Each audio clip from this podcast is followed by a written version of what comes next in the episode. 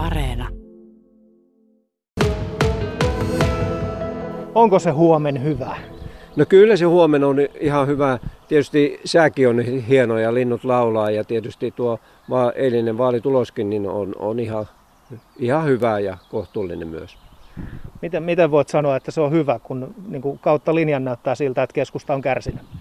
No tietysti kun katsotaan valtakunnallisesti, niin ennusteethan oli paljon huonommat. Ja tuota, koko valtakunnallisesti niin tuota, vaali oli, vaalitulos oli keskustalle hyvä. Ja sitten kun mennään tänne paikallisesti, niin tuota Lappeenrannassa, niin äh, kyllä me tietysti pelättiin hieman pahempaakin, mutta tuota, ollaan ihan tyytyväisiä tähän Lappeenrannan tulokseen myöskin. Kaksi menetettyä paikkaa Lappeenrannassa ja tulevassa valtuustossa keskustalla on nyt sitten yhdeksän valtuutettua.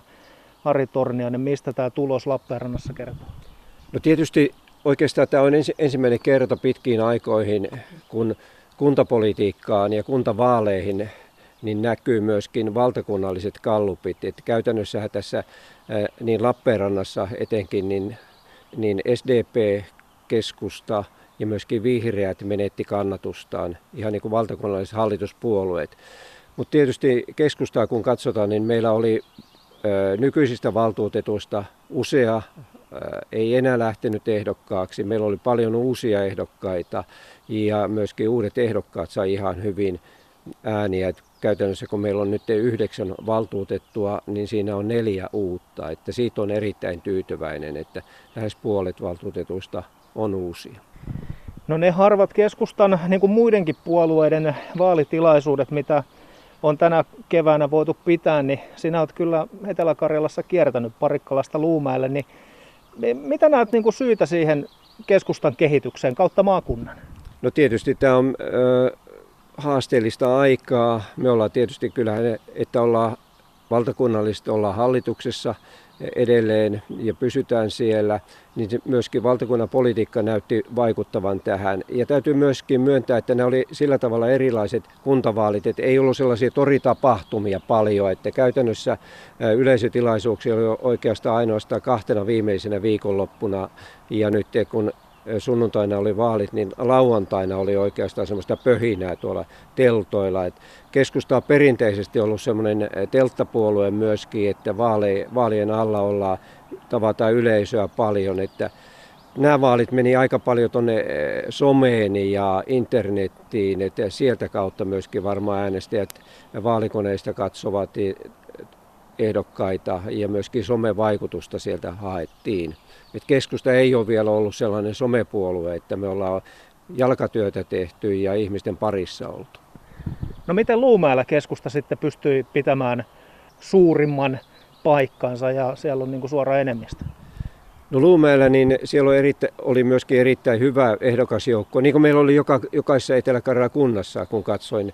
Mutta Luumäellä niin keskusta on ollut perinteisesti todella vahva kannatus keskustalla siellä ja, ja erittäin hyvät ehdokkaat myöskin. Siellä on valtuustopuheenjohtaja, kunnan hallituksen puheenjohtaja ja myöskin valtuutettuja ollut erittäin paljon ja, ja siellä on eri kylistä valtuutettuja ja vahvoja vaikuttajia myöskin. Että kyllä se niin kuin perinteisesti Luumäen taloutta on hoidettu keskustalaisittain erittäin hyvin siellä. Että se, se vaikuttaa, se pitkäjänteinen työ kyllä näkyy.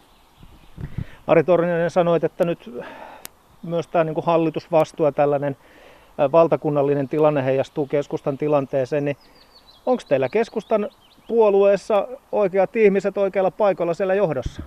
Kyllä on, ehdottomasti on, että esimerkiksi nyt niin kuin me saatiin valtakunnallisesti niin parempi tulos kuin mitä oli kallupit, niin se on niin kuin merkille pantavaa ja kyllä sitä kautta ollaan erittäin tyytyväisiä. Tuossa eilen illalla niin tuota eduskuntaryhmän äh, kesken meillä siellä WhatsApp-ryhmässä niin tuota vaihdettiin kuulumisia ja kyllä siellä niin kuin kaikki oli tyytyväisiä puolueen nykyjohdon toimintaa, ministereiden toimintaa ja tähän politiikkaan, mitä keskusta vie asioita eteenpäin ja hoitaa koko maan asioita nimenomaan. Ja kyllä siihen ollaan ihan tyytyväisiä. No jos palataan Lappeenrantaan, niin Ari Torniainen, mihin se keskustan kannatus valuu Lappeenrannassa? No en tiedä mihin se valuu. Käytännössä täällä nyt niin äänestysaktiivisuus jäi erittäin ja äänestysprosenttia jäi erittäin alhaiseksi koko Lappeenrannassa ja ja se vaikuttaa varmasti monella tavalla lopputulokseen.